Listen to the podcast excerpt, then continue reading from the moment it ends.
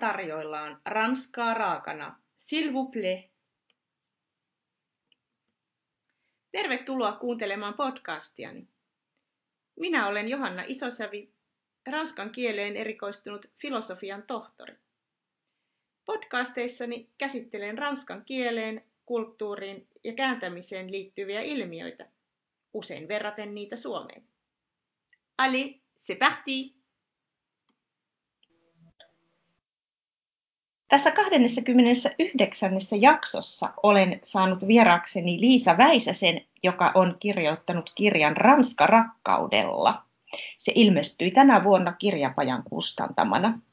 Liisalta on aikaisemmin ilmestynyt muun muassa kirjat Kaikki Italiani vuonna 2017 sekä Enemmän Espanjaa vuonna 2018 ja symboleihin liittyvät kirjat Mitä symbolit kertovat? Vuonna 2015 sekä Symbolien pitopöydässä 2018.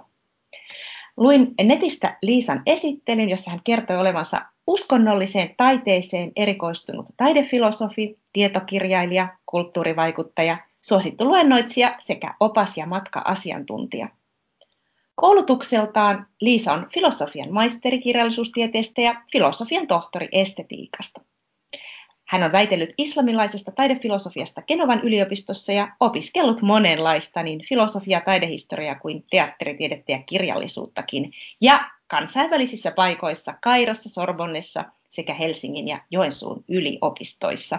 Ja sellainen kuriositeettikin löytyy, että Liisalla on Vatikaanin hyväksymä uskonnollisten kulttuurimatkojen diplomi ja matkailun teknisen johtajan tutkinto sekä matkailualan yrittäjätutkinto Italiasta. Liisa asuu tällä hetkellä Espanjassa, mutta hän on asunut myös Italiassa, Egyptissä, Tunisiassa ja Ranskassa. Ehkä Liisa on teille myös tuttu TV:stä, sillä hän teki hiljattain Ella Kannisen kanssa TV-sarjan Merkkien salat, joka on katsottavissa Yle Areenan kautta. Ja minä katsoin sen sarjan juuri ja pidin kovasti, suosittelen lämpimästi. Lämpimästi tervetuloa podcast-vieraaksi Liisa Väisänen. Kiitoksia paljon. Tämä jakso nauhoitetaan etänä. Minä olen täällä Helsingissä, mutta missäs Liisa sinä olet tällä hetkellä? Et taida olla Espanjassa. Enpä tällä kertaa, joo, Triestessä, eli ihan Koillis-Italiassa. No niin, eli terveisiä Italiaan.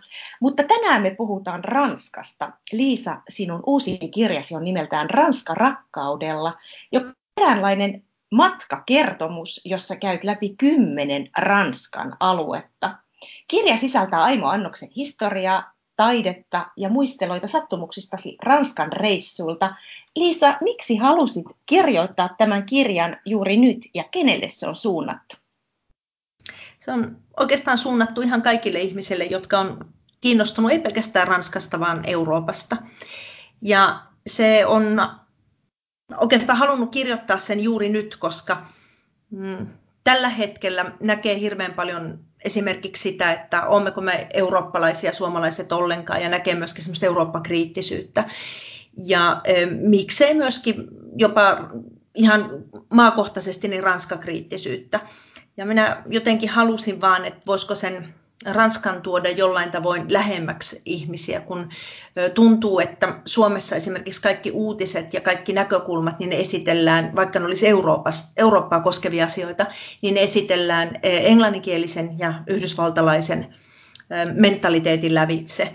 Ja jotenkin se on, Euroopan vanhin valtio on Ranska, ja minusta tavallaan niin Ranska on jotenkin liian kauan aikaa ohitettu ja sivuutettu. Ja menty toisten mantereiden kautta. Eli Ranska täytyy tulla tutummaksi meille kaikille. Me olemme kuitenkin yhteisessä Euroopassa. Mä olen kyllä täsmälleen tuosta samaa mieltä ja olen iloinen, että otit sen esille. Meillä on yhteiset eurooppalaiset juuret ja Ranskalla on meille paljon annettavaa. No, sinun kirjasi esittelee eri alueelta, mutta se alkaa itse oikeutetusti Pariisista. Ja meitä kaikkia viime aikoina puhuttanut tapaus on tietysti tuo Notre Dame -goottikirkon palo, joka on järkyttänyt ihmisiä ympäri maailman. Mitä ajatuksia sinua taide- ja kulttuuri-ihmisenä ja historia-ihmisenä tällainen mittaamattoman arvokkaan kirkon palo on herättänyt? Tietysti ihan sinänsä jo itsessään se kirkon palaminen, niin se tuntuu pahalta. Se on ollut minä olen itse asiassa asunut siinä ihan lähellä tuolla Pulvar-Samisellillä pitkään. Ja silloin oikeastaan joka päivä kulin sen kirkon ohitse. Ja siinä mielessä tietysti se tuntuu pahalta. Mutta ehkä kaikkein, nimenomaan kulttuurin tutkijana, kun sen tulit sanoneeksi, niin kaikkein pahimmalta tuntuu se, että nyt kun onneksi, luojan kiitos, saatiin valtavan paljon kerättyä jo rahaa ja voidaan jo ajatella, että se pystytään rakentamaan uudelleen. Niin tavallaan semmoinen minusta täysin ihmisten älyä ja ihmisten kulttuurihistoriaa väheksyvä kannanotto, mikä näkyy nyt, että ihmiset sanoo, että Herran tähden, että on ihmisiä, jotka näkee nälkää ja miten nyt sitten yhtäkkiä löytyy rahaa siihen Notre Dameen. Eli tehdään se sama, mikä Suomessakin on tehty, että ei voi rakentaa museo sen takia, että täytyy tehdä lastensairaala. Tavallaan ei nähdä sitä, että kulttuuri ja taide on ihmiselle perustarve. Ei ole kyse siitä, että taidetta ja kulttuuria voidaan tehdä vasta sitten sen jälkeen, kenelläkään ei ole nälkä ja kukaan ei ole enää sairas. Ihminen on homo artisticus, eli ihmisellä on tarve, ihan samanlainen tarve kuin ihmisellä on hengittää ja samanlainen tarve kuin ihmisellä on syödä, niin ihmisellä on tarve siihen kulttuuriin ja kauneuteen. Ja se on semmoinen, mikä minua ehkä viime päivinä niin eniten ärsyttänyt, että minkä tähden taas laitetaan vastakkain. Notre Dame täytyy pelastaa. Se ei tarkoita sitä, että ei tarvitsisi pelastaa niitä lapsiakin, mutta niitä ei vaan voi laittaa vastakkain, että jollain on nälkä, niin ei sitten rakenneta sitä Notre Damea uudelleen. Se täytyy rakentaa uudelleen. Se on meille kaikille eurooppalaisille tosi tärkeä asia. Tässä ajassa on paljon semmoista vastakkainasettelua ja jopa nollasummapeliä, että ikään kuin se olisi sitten jostain pois, jostain tärkeästä. Lähdit alun perin sinne Ranskaan opiskelemaan aika lailla vailla kielitaitoa, kerrot kirjassasi, ja näin kielitieteilijänä mun pitää tässä aluksi jo kysyä, että miten sinä opit ranskan kielen? Jos olisin katolinen, niin sitten sanoisin, että ihmeen kautta periaatteessa mitä chanssia oppii sitä. Sanoit, että aika lailla ilman kielitaitoa. Pyysin ystävääni opettaa yhden lauseen. Sen yhden ainoan lauseen, minkä osasin silloin, kun sinne meni, oli ranskaksi kysyä, että mitä mieltä olet Einsteinin suhteellisuusteoriasta. Ja en tietenkään ymmärtänyt, jos joku siihen vastasi. Eli täysin nolla lause, jolle ei tee mitään. Ja pakko on vaan paras muusa. Eli luin rinnakkain kirjoja, sillä tavalla oli ranskankielinen kirja ja sitten oli suomenkielinen kirja ja yritin arvata. Mutta totta kai latinasta on aina hyötyä, että kun on ukellut latinaa, niin siinä oli joku taju edes siitä, miten on. Mutta ehkä se metodi oli semmoinen lastenkaltainen metodi. Lapsetkin oppii puhumaan ilman mitään tekniikkaa, eli toisin sanoen olin jatsklubeilla ja juttelin ihmisten kanssa ja sitten vaan pikkuhiljaa alkoi ymmärtää, että ahaa, tämä sana tarkoittaa tätä, koska se mainitaan aina tuossa yhteydessä. Sanakirja mukana siihen aikaan ei tietysti ollutkaan mitään vehkeitä, että se oli ihan semmoinen normaali painettu kirja, niin sanakirja kädessä ja niiden kanssa eteenpäin. Ja sitten pyysi paikallisia lausumaan, että miten toi sana sanotaan. Minusta on aika niinku rohkaiseva. Mä olen niinku samaa mieltä, että kielen oppimisesta ei tarvitse tehdä niin monimutkaista asiaa. Se on oikeastaan aika luonnollinen asia, jonka voi oppia arjessa. Eikö näin voisi niin kuin tehdä johtopäätöksen sinunkin kokemuksistasi? Kyllä, kaikki lapset oppii just sillä tavoin. No, mainitsit nämä Pariisin ja jazz-klubit. Kerrot kirjassasi hauskan tarinan opiskeluajoiltasi 80-luvun puolivälistä. Sinä olet ollut intohimoinen jazzmusiikin ystävä ja asuit tuolloin katolisten sisarten opiskelija-asuntolassa, jonka aukioloajat tuottivat hieman ongelmia, kun konsertit kestivät vähän pitempään. Asuntola oli mennyt jo kiinni ja päädyit tekemisiin jopa poliisin kanssa.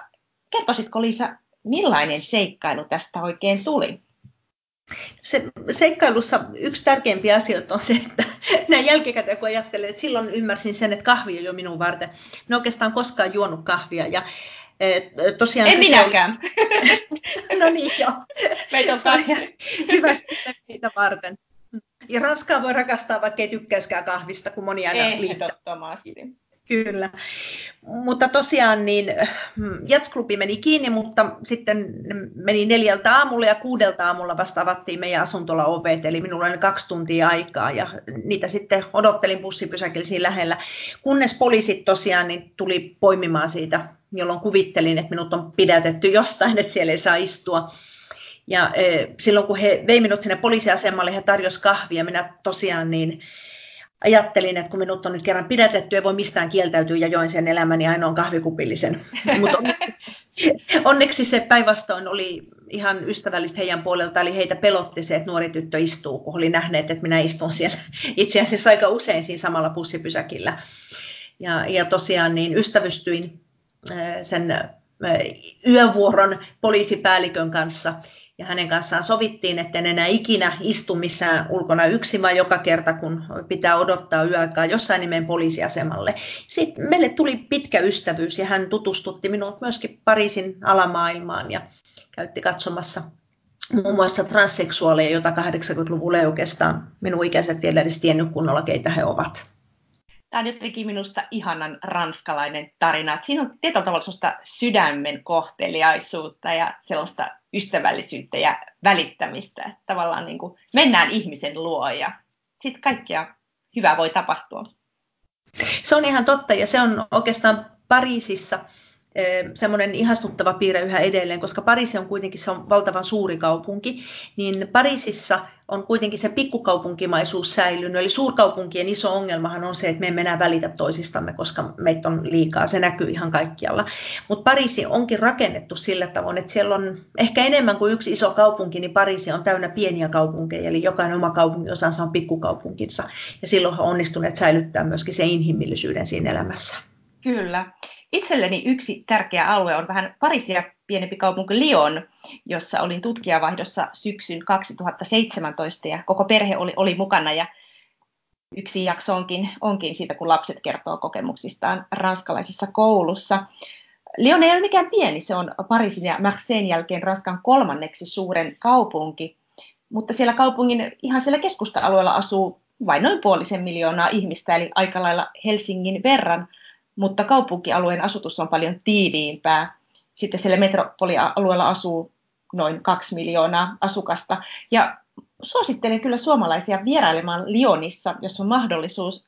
Finnair on aloittanut jopa suorat lennot. Ja kirjassasi voi lukea Lyonista aika monta eri puolta. Nostat esiin esimerkiksi uskonnon. Lyonissa sijaitsee Ranskan kirkon pääistuin. Ja historian saatossa siellä on paljon ollut uskonnollista liikehdintää, ollut sisällissotia hugenottien ja katolisten välillä. Toinen, minkä nostat, on kirjallisuudesta, muun muassa Pikku Prinssin kirjoittaja Antoine de Saint-Exupéry.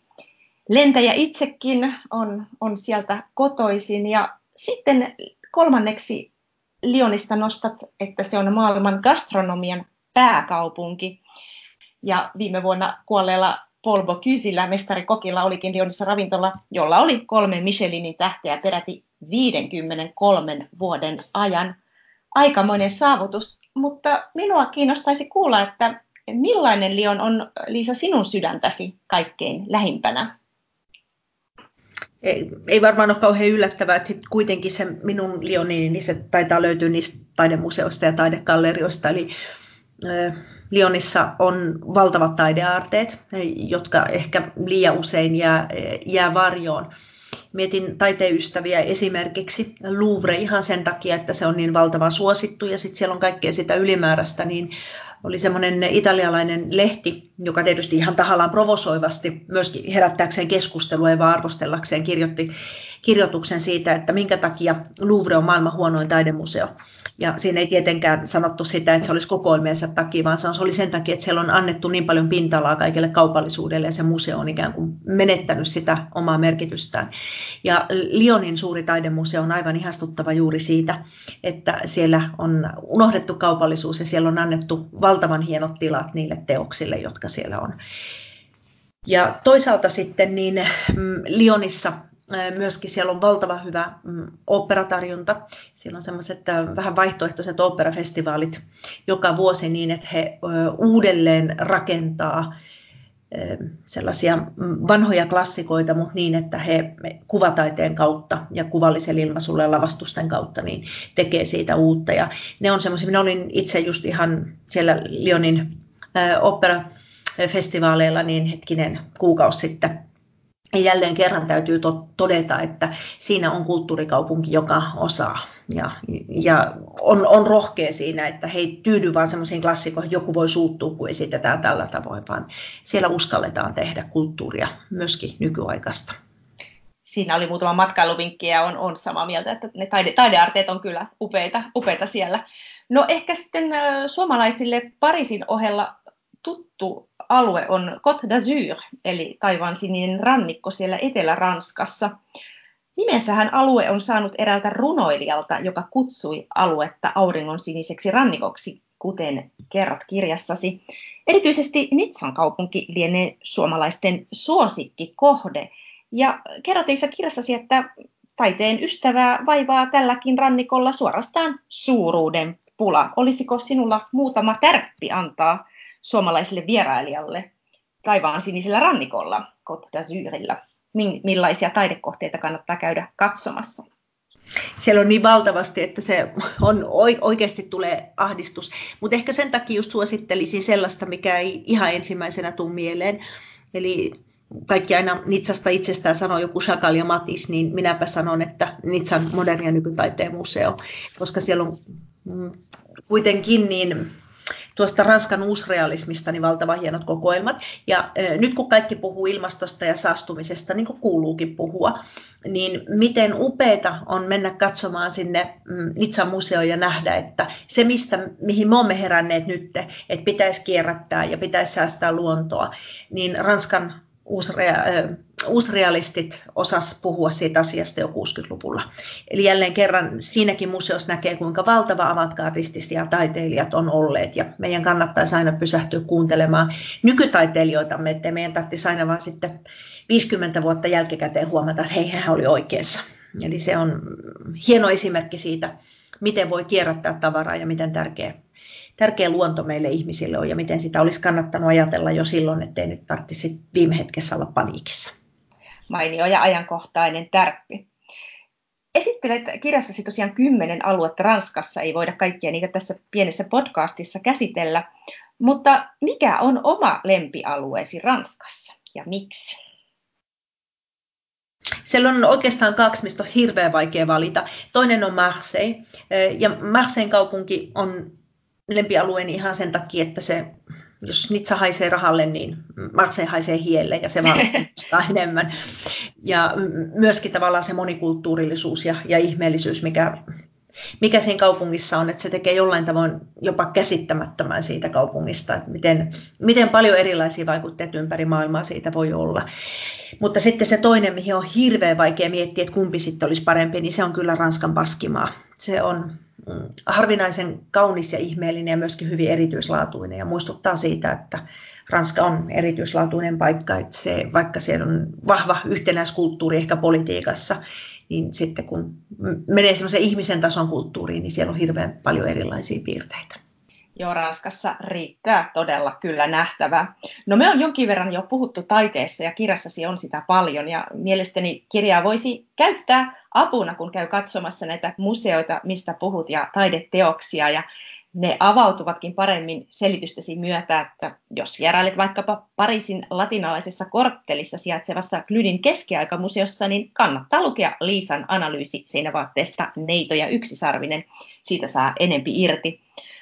Ranska on kiinnostanut myös suomalaisia taiteilijoita ja Bretania koskevassa luvussasi mainitset paitsi mieltymyksesi lettuihin ja 14 päivän lettuputken ensimmäisellä Bretanian matkallasi myös suomalaisen taiteilijan Helen Schjerfbeckin.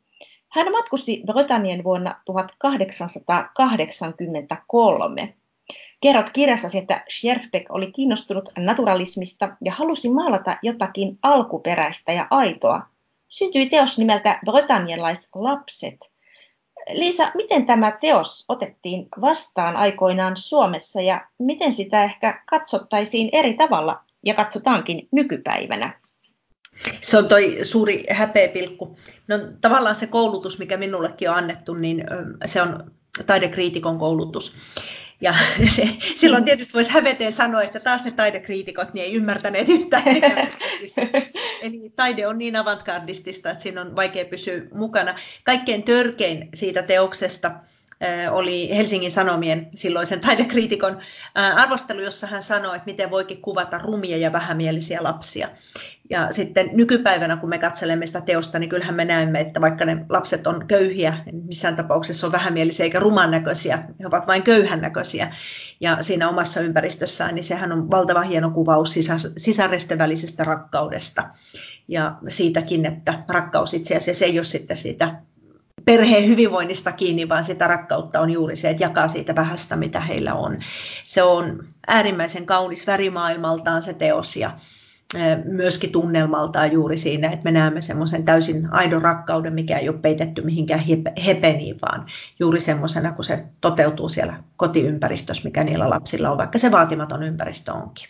Joo, aika julmaltahan tuo kritiikki silloin tuntuu näin nykypäivän ihmisestä.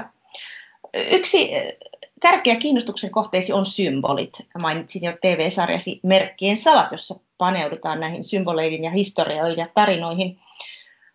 Haluaisin tässä nostaa esiin yhden tarinan, josta kerrot kirjassasi. Se liittyy tarinaan Graalin Maljasta.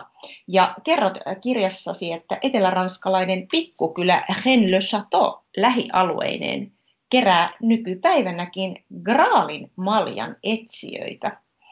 Ja ilmeisesti tämä tarina Graalin Maljasta pohjaa noin 1100-luvulta peräisin olevaan Chrétien de Troyesin fiktiiviseen tekstiin, josta on myöhemmin ilmestynyt erilaisia tulkintoja.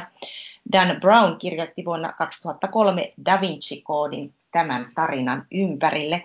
Liisa, mistä tässä Graalin Maljan tarinassa on kyse ja miksi ihmeessä ihmiset yhä etsivät sitä tällaisesta pikkuriikkisestä ranskalaiskylästä? Graalin Malja on tosiaan yksi isoimpia mytologioita, joita meillä on. Ja oikeasti Graalin Malja on kaikissa kulttuureissa. Se on suomalaisilla ollut sampoja, kaikilla muillakin. Eli Graalin Malja on esine, joka tuottaa kaikkea hyvää ja ihanaa loputtomasti. Ja ehkä ihmisillä sen takia, että meidän on niin vaikea miettiä sitä, että se Graalin Malja löytyisi meistä kaikista itsestään, niin se olisi helpompi tehdä materiaaliseksi. Eli henkiset asiat ovat aina vaikeampia, niin sitten etsitään jotain materiaalista. Ja koska temppelin herrat on aikoinaan ollut äärimmäisen varakas järjestö, niin sitten ajateltiin, että heillä olisi ollut semmoinen joku aarre, mikä olisi verrattavissa Graalin Maljaan tai itse jopa se Graalin Malja, että sen avulla olisi saaneet sen valtavan suuren omaisuuden itselleen kerättyä. Ja tosiaan niin sitten siitä tehtiin väärennös Ranskan kirjastoon, jossa kerrottiin, että Graalin Malja itse asiassa olisikin ollut sangreal, eli semmoista jumalallista tai kuninkaallista verta, eli toisin sanoen Magdala Marialla, jonka on ajateltu aikoinaan jo hyvin vanhoissa mytologioissa, että hän olisi tullut Provanssiin, olisi ollut Jeesuksen kanssa lapsia, itse asiassa sitten Ranskan kuninkaat olisivat olleet sukua. Eli tämmöinen hyvin viehättävä kertomus oli keksitty, jota sitten Dan Brown käytti siinä omassa romaanissaan. Ja tämä ajatus ehkä ihmisillä on lähtenyt siitä, mikä on meidän nykypäivän yksi isoimpia ongelmia, se on se, että me emme osaa enää erottaa toisistaan fiktiota ja faktaa. Eli mytologiset kertomukset kaiken kaikkiaan jo vanhoina aikoina, niin nehän on kyllä kertoneet historiallisia tosiasioita, mutta ne on kertoneet siitä tarinallisessa muodossa. Ja nykypäivänä sitten, kun meidän historialliset romaanit kertoo ihan samalla tavoin näitä vanhoja mytologioita, ja sitten ne kertoo meidän omasta historiasta, mutta ne kertoo siitä sitten tarinallisessa muodossa, ja meidän ongelmahan on se, että me kuvittelemme, että on totta semmoinen, minkä romaanikirjailija kirjoittaa. Meillä on jotenkin hämärtynyt hirveän pahasti se, missä menee faktan ja fiktion välinen raja. Ja tämä on varmaan nyt saanut semmoisen aika uuden buumin sinne aikaiseksi, ainakin kun kävimme siellä sitä televisiosarjaakin tekemässä, haastattelimme pastoria siellä, niin hän kanssa sanoi, että kyllähän ihmiset, jos he luulee löytämänsä jonkun kupin, niin he on täysin väärässä paikassa, mutta jos he ajattelee, että he voisivat löytää itsensä sisästä jonkunnäköisen onnenlähteen, niin silloin tietysti he voisivat löytää sen muualtakin kuin sen pikkukylästä. Ihminen tuntuu aina etsivän jotain konkreettista. Joo, jostain syystä, jos meillä ei ole sitä käsissä. Onnia on vaikea pitää kämmenellään. Se pitäisi jotenkin pystyä ajattelemaan, että vaikka sitä ei näe, niin se on silti olemassa. Meillä on hirveä tarve siihen konkretiaan. Ja toi Graalin Maljan koko se tavallaan tarinaperimä, joka siellä on, niin se näyttää liittyvän siihen samaan asiaan, että ei riitä tavallaan se, että se Jeesuksen veri on vaikka ehtoollisella läsnä, vaan sitten pitäisi olla oikeasti se kuppi, missä sitä on ollut, että sitten se olisi jollain tavoin todistettavampaa ja ihmeellisempää. No, sinun kirjastasi välittyy rakkaus Ranskaan, ja rakkauteen joskus saattaa sekoittua vähän epämiellyttävämpiäkin tunteita. Kirjoitat jo kirjan alkusanoissa, että samalla vimmalla, jolla rakastan Ranskaa, myös vihaan sitä. Kukaan muu ei osaa olla samaan aikaan yhtä rakastettava ja vihattava kuin ranskalainen. Ja kirjastasi aika monta kertaa kerrot, että on käynyt niin, etteivät asiat olekaan menneet sovituksi. Sinä olet oppaana toimissasi tuonut ryhmän paikalle, mutta ehkä sinne paikkaan ei ole meinannutkaan päästä syystä tai toisesta. Mutta mielestäni hyvin ranskalaiseen tyyliin olet osannut asiat hoitaa ja yleensä kaikki on lopulta mennyt parhain päin. Onko tässä kyse suomalaisesta sisusta vai mikä on ollut salaisuutesi? En tiedä, auttaako oikeastaan sisuukaan. Ehkä kaikkein paras ase ranskalaisten kanssa on jo mielikuvitus, koska heidän tapansa toimia toisinaan, niin se tosiaan koettelee mielikuvituksen rajoja, niin silloin vaan täytyy laittaa oma mielikuvitus vielä kovemmalle ja miettiä, että miten tästä pääsisi ylitse tai näin. Ja kyllä tietysti aina henkilöiden kohtaaminen. Se on aina kuitenkin loppujen lopuksi kaikkein tärkein. Et esimerkiksi jos on hankala tilanne, niin sitten ei kannata koskaan antaa toisten provosoida itseään, vaan sitten yrittää vielä jotenkin löytää sitä. Se on kai vähän semmoista valmentavaa työtä esimerkiksi rauhanneuvotteluihin, se kun Ranskassa toimii. Ranska valmentaa tällaisen. Joo, oli tosi hauska lukea näitä sattumuksia, ja monilla on varmasti samaa kokemusta, varsinkin ranskalaisen byrokratian liittyen, että periksi ei kannata koskaan antaa. Mä itse sanon aina, että peli oikeastaan alkaa siitä, kun sulle sanotaan, että ei madame, tämä ei käy. Sitten yritetään päästä siihen tilanteeseen, että jos sanotaan, että normalement, tavallisesti näin, mutta no, teemme nyt teille madan poikkeuksen sitten, ja asiat jollain lailla hoituvat. Et se on ehkä joskus sellainen oppi, mikä sääntö Suomeen tottuneen täytyy oppia. Oletko samaa mieltä? Ehdottomasti joo. Siis ranskalainen ei ole ei, vaan ranskalainen ei on keskustelun lähtökohta. Juuri näin. Siitä peli alkaa. No. Tänä kesänä minkälaisia matkakohteita suosittelisit suomalaisille? Mihin juuri nyt kannattaisi suunnata? No ihan just nyt kannattaisi, kun on kevät, ehkä oikeastaan ainakin kesäkuun loppuun saakka, niin ehdottomasti Loire-laaksoon, koska siellä on niin valtavan kauniita ne puutarhat. Ja silloin tietysti keväällä puutarhat on parhaimmillaan, kun ruusut kukkii ja kaikkia muutoinkin, niin Loire-laakso on ihastuttava, kun se voi oman kuntonsa mukaan, niin se voi pyöräillä, käydä niissä linnoissa taikka sitten sen voi kävelläkin matkoja, ja jos ei kunto riitä, niin sieltä löytyy kyllä tietysti autokyytiäkin. Ja sitten toinen syy, minkä takia tänä vuonna muutenkin, vaikkei puutarhojen takia menisi, minkä takia on ihan pakko mennä sinne Loire-laaksoon, niin on se, että on Leonardo da Vincin juhlavuosi, ja Leonardo da Vincihän on haudattu Loire-laaksoon. Oikein hyvä tärppi. Siitä on aikaa, kun itse olen Loire-laaksossa ja linnoissa vierailut. Olin lukiolaisena, ja meiltä lähti muutama lukiolainen keskisuomalaisesta pikkukaupungista saksalaisen luokan mukana, ja asuimme perheessä, olimme Nantissa silloin ja vierailimme, mutta olisi kyllä hauska päästä uudestaan vierailemaan.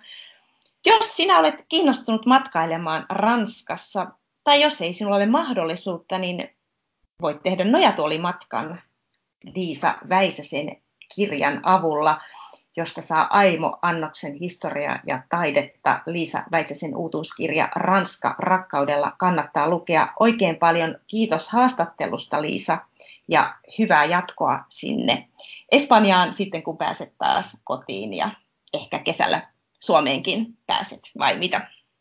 Kyllä, kiitoksia paljon. Oli mukava olla mukana. Ja kyllä, elokuussa tuun taas opettamaan Suomeen niitä symboleita, niin silloin viimeistään. Loistavaa. Siinäkin on mahdollisuus. Kiitos oikein paljon, Liisa. Kiitoksia sinulle. Voit lukea lisää ranskan kielen ja kulttuurin ilmiöistä blogissani johanna.isosavi.com/blog.